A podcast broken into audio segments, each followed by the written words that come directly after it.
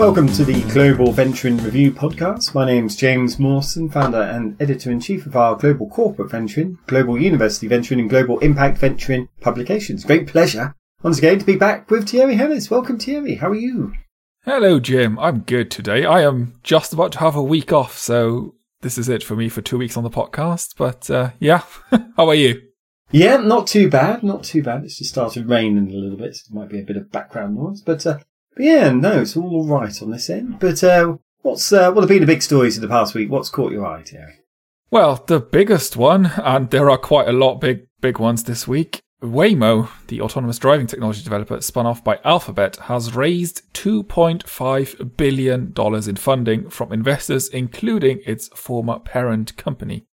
AutoNation and Magna International also took part in the round, as did Fidelity Management and Research, Mubadala, Temasek, Andreessen Horowitz, Canada Pension Plan Investment Board, Perry Creek Capital, Silver Lake, Tiger Global Management, and funds and accounts advised by T. Rowe Price. The company reportedly closed its first external round in July 2020 at $3.2 billion and a $30 billion valuation, having pulled in 750 million from investors including Fidelity, Perry Creek Capital, and funds and accounts advised by T. Rowe Price two months earlier. Alphabet, Magna, AutoNation, Silver Lake, Canada Pension Plan Investment Board, Mubadala Investment Company, and Andreessen Horowitz all supplied $2.25 billion for Waymo in March that same year. Well, that is a big old round, isn't it? So, um, you know, there's obviously Alphabet, better known for running Google as a search engine, sort of has been using sort of corporate venturing strategies or inside out strategies to develop different technologies. Um, Calico being in life sciences and Waymo another in autonomous driving. The fact that they've then spun it off to raise third party capital just shows potentially how expensive these sorts of technologies can be to develop to really sort of, you know, full level five sort of autonomous uh, capabilities. So, you know, autonomous isn't short of cash on its balance sheet, but the fact that it's bringing in other strategic and financial investors to help it indicates, I think, part of what the what it what the challenges is. It's it's bringing together some different skill sets to really develop something that could uh, obviously be transformative to the sort of whole of the driving city landscape if they get it right. So there are others out there. Obviously, we've seen um, sort of Waymo being one, but uh,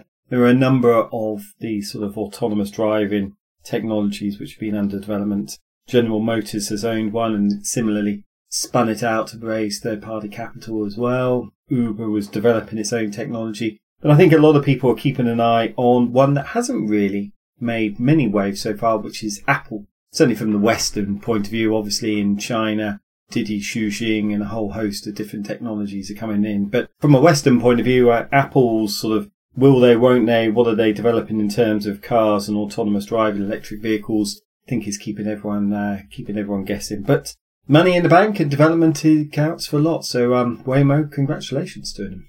Yeah, yeah, certainly. I uh, personally, I will wait for the Apple Car 2. I, uh, I try not to buy the first product. But you think if you buy one of the first ones, then just think of the resale value. You know, it'd be a collector's item potentially, Jerry. That is very true, actually. Yes, I have a friend who owns one of the original Macintoshes, and yeah, th- those things are worth a lot of money today. Well, we also have a fairly big fund, although nothing quite like the 2.5 billion. US-based venture capital firm G2 Venture Partners, or G2VP, has closed its Fund 2 at $500 million with commitments from Shell, Mitsui, Daimler, and ABB Switzerland. The McKnight Foundation and John Doerr, the chairman of VC firm Kleiner Perkins, also committed to the fund, a spokesperson told TechCrunch. Shell contributed through Shell Ventures, and it was also a limited partner in G2VP's inaugural fund, which was sized at $350 million. G2VP was founded in 2017 as a spin off from Kleiner Perkins' Green Growth Fund which focuses on companies developing emerging technologies that could accelerate sustainable transformation in traditional industries. Yeah, I mean, great uh, for G2 in terms of raising a good second fund. It just shows the sort of the difference a decade makes, doesn't it? Really, I you know back in the sort of first clean tech growth wave, the sort of bubble period, a lot of venture firms, you know, were really sort of focusing a lot of capital on the clean tech or sustainability sort of companies, you know, before 2008 and the sort of global financial crisis, you know, really brought that to a close. a lot of venture firms basically moved away and spent the next decade, rightly or not, really, focusing on some of the digital and sort of consumer technologies, basically things focused around, well, Apple's iPhone, you know, and sort of the mobile and data industry. So clean tech was seen as uh, too difficult, really. It was uh, difficult to scale up beyond a pilot. It was taking a lot of capital back when venture firms weren't necessarily raising a lot of big funds. And obviously, it wasn't necessarily sure where the exits were coming from and hence the returns. So a lot of the venture firms which had seen in the early part of the 2000s green and clean tech as the next wave after the sort of dot com bubble burst kind of uh, licked their wounds and sort of disappeared. But I think if you look at some of the stats, if you know, something like 20 or 30 billion or so invested in clean tech in that decade, those portfolio companies that are still around will be worth somewhere north of two to 300 billion dollars now. You know, and actually the difference being able to raise G2 raise a second fund is because now a lot more people are saying we have to scale up, you know, and so anything that can be sustainable, clean tech focused will be useful. The fact that G2 has such great corporate limited partners and buying from groups like Shell, being a strong believer, I think is really important. I think it's just a, shows the difference. Like with a lot of things, you can be wrong by being too early as well as by being too late. In this case, G2 has stayed a course, dealt with the headwinds, and now it's got a massive tailwind behind it. So uh, good to see. Yeah, yeah, definitely want to uh, to keep an eye on going forward. Well, we also have a lot of IPOs, a lot of very big IPOs this week. The biggest one was Marqeta, which is a US based card issuing platform developer backed by Commerzbank, CreditEase, Visa, and MasterCard, which has closed its initial public offering at approximately $1.41 billion. The company had raised an initial $1.22 billion in the offering a week ago, issuing 45.5 million Class A shares on the Nasdaq Global Select Market, priced at $27 each. Its shares are currently, that's Friday afternoon UK time, trading for $29.43 each, and the underwriters have taken up the option to buy more than 6.8 million additional shares. The IPO followed more than $526 million in funding for the company. Well, it's definitely a risk on period of time, particularly in the fintech space and in societies and finance generally at the moment. And Marqeta, the fact that it's been backed by Visa and MasterCard, the two big payment card providers in the Western world, I think is really interesting. You know, the fact that then it can go to the IPO to effectively create a sort of an alternative way.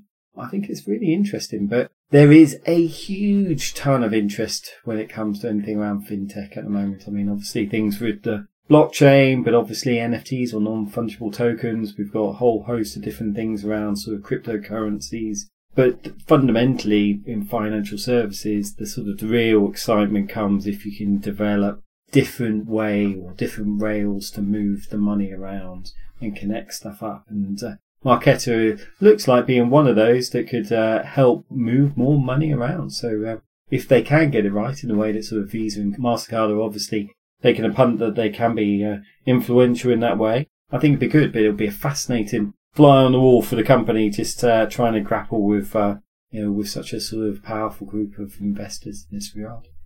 Yeah, yeah. And speaking of um, moving money around, Wise, which used to be known as TransferWise, has also well, they're going for a direct listing, and we'll have more on that in a second. But they're looking to list on the London Stock Exchange, so that's another one that could potentially become worth a lot of money. I think they were well at five billion in the secondary transaction last year. So, yeah, it's astonishing, isn't it? It really is. Well, I don't have a crossover for you this week, although there actually were several worth more than $100 million this week. People can find those on our websites, of course. Uh, but this one's interesting, and too interesting actually, to skip because Celonis, a Germany based business process analytics software spin out of Technical University of Munich, has raised a billion dollars in a Series D round co led by Durable Capital Partners and funds and accounts advised by T. Rowe Price Associates.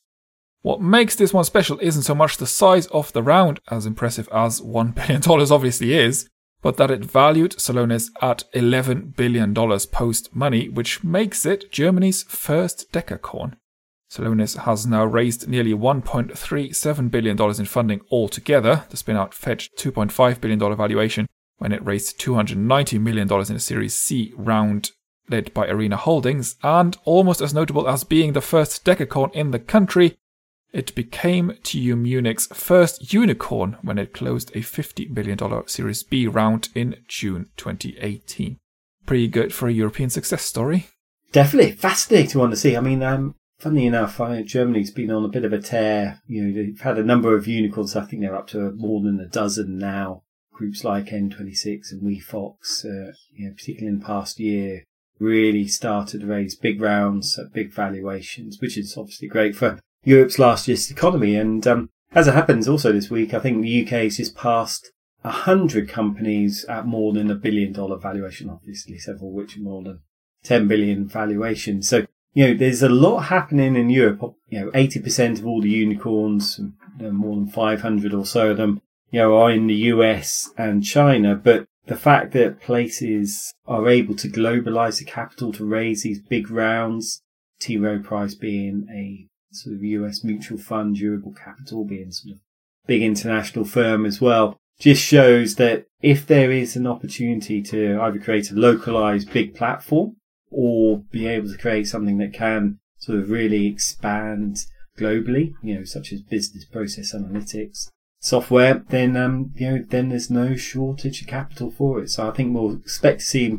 many more of these sort of companies go into being unicorns. One's worth private companies worth at least a billion, and then into the decacorns, the private companies worth at least ten billion dollars. So uh, yeah, fascinating to see. Good for Germany, and um, I think Europe as a whole is doing quite well. But I think the question is, is could it be enough? And I suppose for one question for you, Thierry, given this is a potential crossover, given you know Technical University of Munich, is how involved is are the universities? You know, once they've been spun out and raising these big rounds of money, are they still sort of keeping close to the local region? Is that still part of its their success story? These unicorns and decacorns.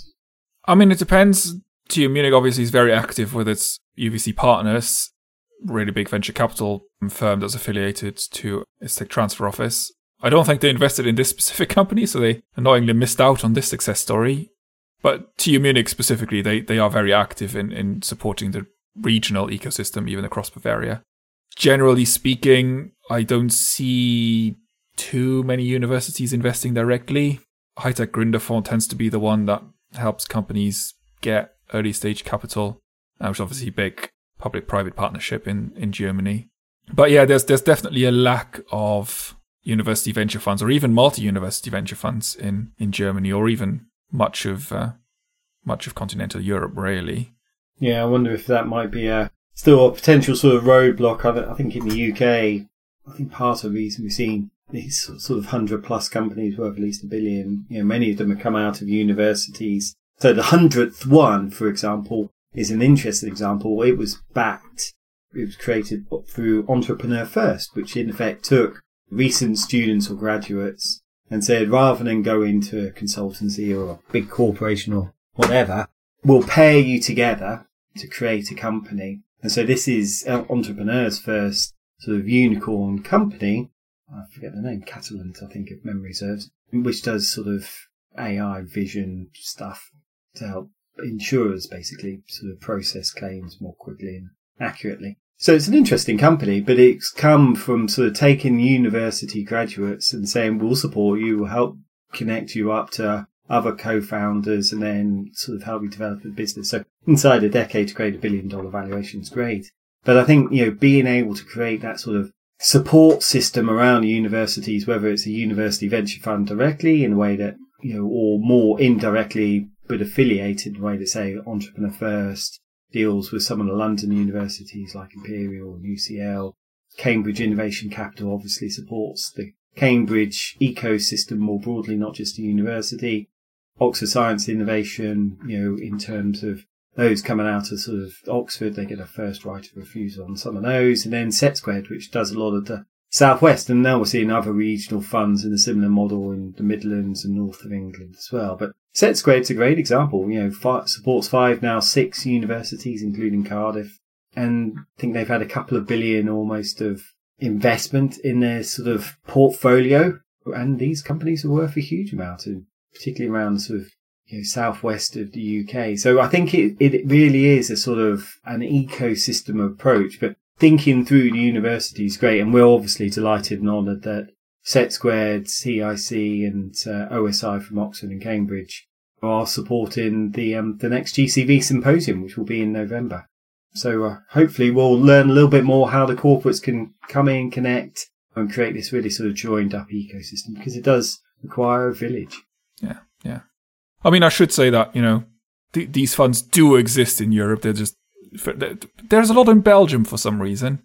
There's, there's Cubic, there's Vives, there's Theodorus, which is actually expanded into Canada as well. Didn't um, UV Leuven have one as well? They're over there, aren't they? They, they don't have any that they raised themselves, but they've backed quite a few.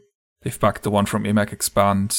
They've backed Vives. They've backed a few other VC funds that are not specifically from a university. So they're very active in the space. But yeah, it's, and then, you know, places like Ireland have um, University Bridge Fund, which invests across the country and it's backed by University College Dublin, Trinity College, and University College Cork now as well. So yeah, they, they, are around. They just, they tend not to be, well, they certainly don't have the size of, of Oxford Sciences Innovation, although I don't think anyone else has. And that's a scale that is very difficult to achieve. I mean, even the US doesn't have anything that's comparable. But yeah, it's it, there, there's definitely room for growth. I would say. yeah, no, I th- well, I think that's the great thing of you running Global University Ventures. You know, it's just such a sort of interesting ecosystem that's only growing more important uh, alongside obviously the corporates and the impact investment. So you managed to hit the sort of big button issues for what we think about those big stories. But what else has uh, caught your eye? What have been more the news and briefs, Thierry?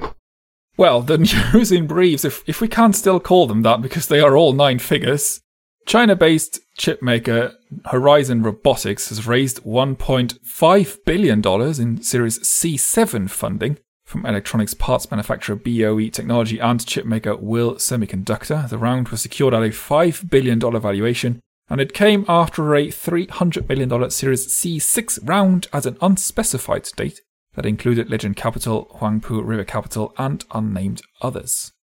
And Byju's, an India-based online learning portal backed by Bennett Coleman and Co., Naspers and Tencent, has raised $340 million in funding.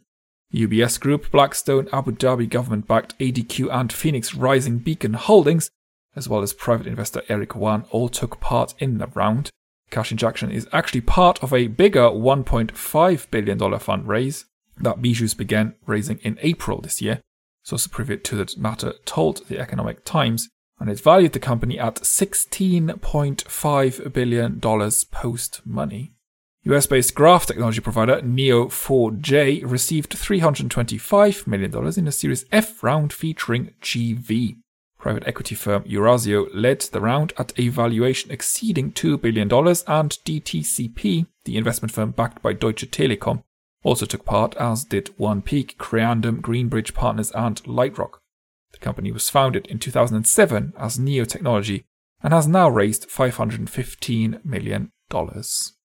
Applyboard, the Canada based international student facilitation service that counts educational services firm Educational Testing Service, or ETS, as an investor, has confirmed a $308 million Series D round. Ontario Teachers Pension Plan Board led the round through its Teachers Innovation Platform, and it included investment and financial services group Fidelity in addition to BDC, Harmonic Growth Partners, Index Ventures, Garage Capital, and Blue Cloud Ventures. The company's confirmation came in the wake of media reports a week earlier suggesting had raised $230 million in the round, which is said now valued it at $3.2 billion post money. And Xiaojiu, the China based automotive e commerce marketplace backed by SoftBank, Tencent, and Shugang, has closed a $300 million round, valuing it at $10 billion. Age Capital led the round, which also featured Sequoia Capital China, IDG Capital, and Xiaojiu founder and CEO Yang Haoyong. The company's overall equity funding now stands at about $3.8 billion. It was spun off by online classified listings operator Ganji in 2015 and Thumbtack, the US headquartered operator of a home renovation services marketplace, has raised $275 million from investors including Capital G, the growth equity arm of Alphabet. Sovereign wealth fund Qatar Investment Authority led the round, which also featured Blackstone's alternative asset management subsidiary G Squared, Baillie Gifford, Founders Circle Capital, Sequoia Capital, and Tiger Global Management. The round valued the company at $3.2 billion, and it boosted the company's overall funding to $697 million. And Yaoshibang, the China based operator of a supply chain platform for the pharmaceutical industry, has raised $270 million in funding from investors including internet group Baidu, Zhejiang Pearl River Investment Management, Green Pine Capital Partners, and Guangzhou City Construction Investments SF Fund also participated in the round, along with unnamed insurance firms and sovereign wealth funds. It was facilitated by China Renaissance. Funds, well, we have one from the university site here as well. Flagship Pioneering, a US based biotechnology venture studio that regularly taps into university research to build companies such as Moderna, has raised another $2.23 billion for its Fund 7 from new and existing LPs, bringing the vehicle to $3.37 billion. It reopened the fund to additional capital in April, but didn't identify the LPs.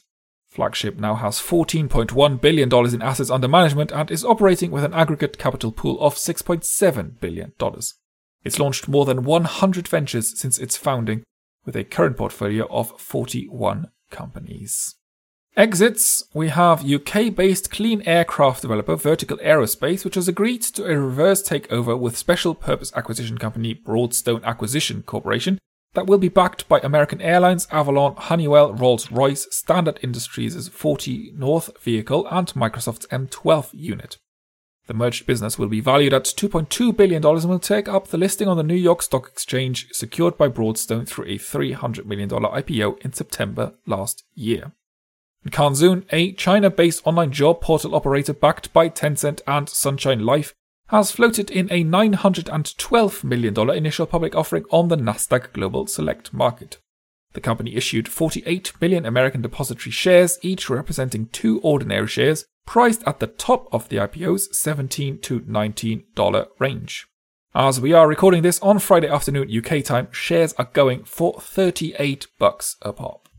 And Monday.com, the US based software development platform operator that now counts Salesforce and Zoom as investors, and was spun out from Wix, has closed its initial public offering at $631 million. The corporates each purchased $75 million of shares in a private placement alongside the offering, which involved Monday.com issuing an initial 3.7 million shares on the Nasdaq Global Select market a week ago, priced at $155 each.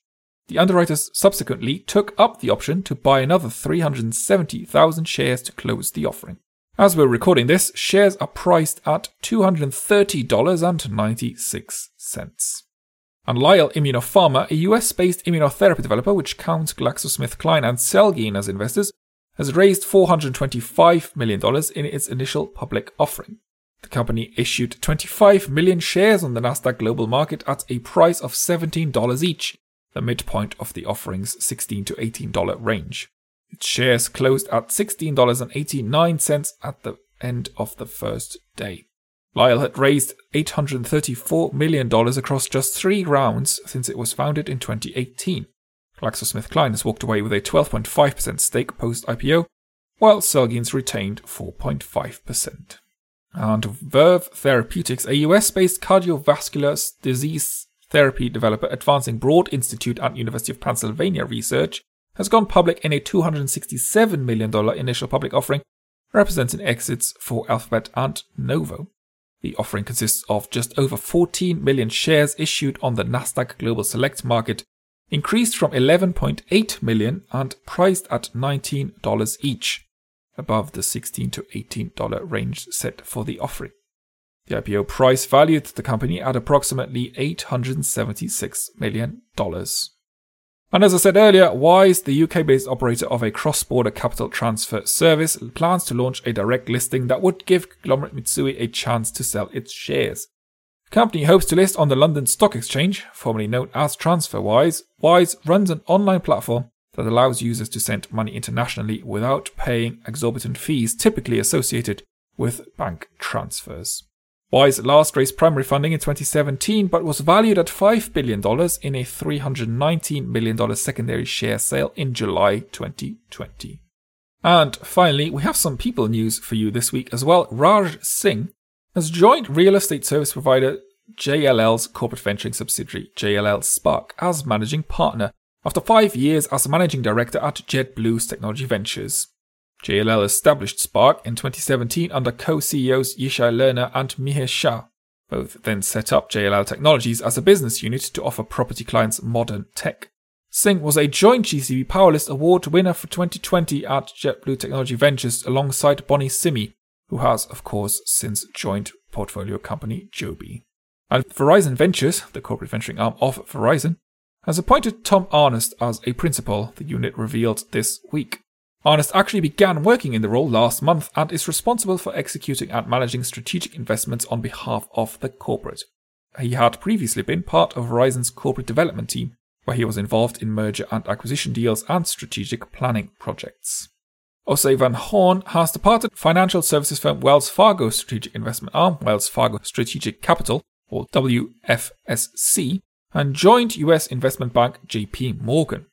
Wells Fargo had hired Van Horn to lead WFSC in 2017 after a seven year stint at investment banking firm Goldman Sachs' merchant banking group, participating in areas including private equity, venture capital, and corporate development. At University of Chicago's Polsky Center for Entrepreneurship and Innovation has appointed Chuck Valuparelli and Preeti Chalsani to serve as the inaugural senior director and deputy director, respectively, of its Duality Accelerator. Duality was launched in April this year as the first accelerator program in the US to focus exclusively on quantum technologies. Led by the Polsky Center and Chicago Quantum Exchange, Duality's founding partners also include University of Illinois Urbana-Champaign, Argonne National Laboratory, and P33, an organization focused on connecting stakeholders in Chicago's ecosystem to actors elsewhere. And finally, Institute of Science and Technology Austria, or IST Austria, has appointed one of its researchers Professor Bernd Bickel as Vice President for Technology Transfer effective September 1st. Bickel's appointment is expected to strengthen the Institute's tech transfer programs. It is a newly created position. IST Austria's commercialization operation is currently overseen by Markus Wanko, head of tech transfer, who talked about his work on our other podcast, Talking Tech Transfer, earlier this year, and I highly recommend checking that out either in your favorite podcast app or on globaluniversityventuring.com slash tag slash podcast if you haven't yet. Wonderful. Thanks for that, Thierry, and uh, enjoy your break. You'll be much missed, but obviously we'll welcome you back to the next podcast. It'll probably just be me next week, I suspect, but uh, enjoy your holiday and speak soon. Thank you, Jim. Thanks, everyone. And that is it for this week's edition of the Global Venturing Review podcast. As always, these are only the top headlines from the past week, so do head on over to globalcorporateventuring.com globaluniversityventuring.com, and globalimpactventuring.com to find everything else. And of course, do check back daily to stay on top of the news as it happens. I hope you enjoyed the episode, and if this is your first time listening, don't forget to hit that subscribe button. You can also leave us a review on Apple Podcasts, which we really appreciate because it helps us grow our audience. And don't forget to recommend us to your friends and colleagues as well. Maybe even tweet out the episode or post about it on LinkedIn. Keep an eye out too on Wednesdays for our leadership series, where we talk with thought leaders from all over the world to find out more about how they are supporting the innovation ecosystem. If you have any feedback, comments, questions, you can email me at theles at globaluniversityventuring.com. That's T H E L E S at globaluniversityventuring.com. You can also tweet us at GC Venturing or GU Venturing. My name is Thierry Heles. My co host is editor in chief James Mawson. Our sound engineer is Mark Chatterley from In Ear Production. Do check him out on inearproduction.com for all your podcasting needs. Our intro music is by Kevin MacLeod under a Creative Commons license. We'll be back with more news next Monday. Have a productive week, everyone. Goodbye.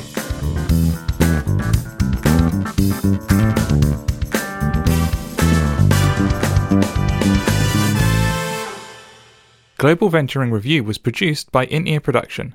You can find out more by going to inearproduction.com.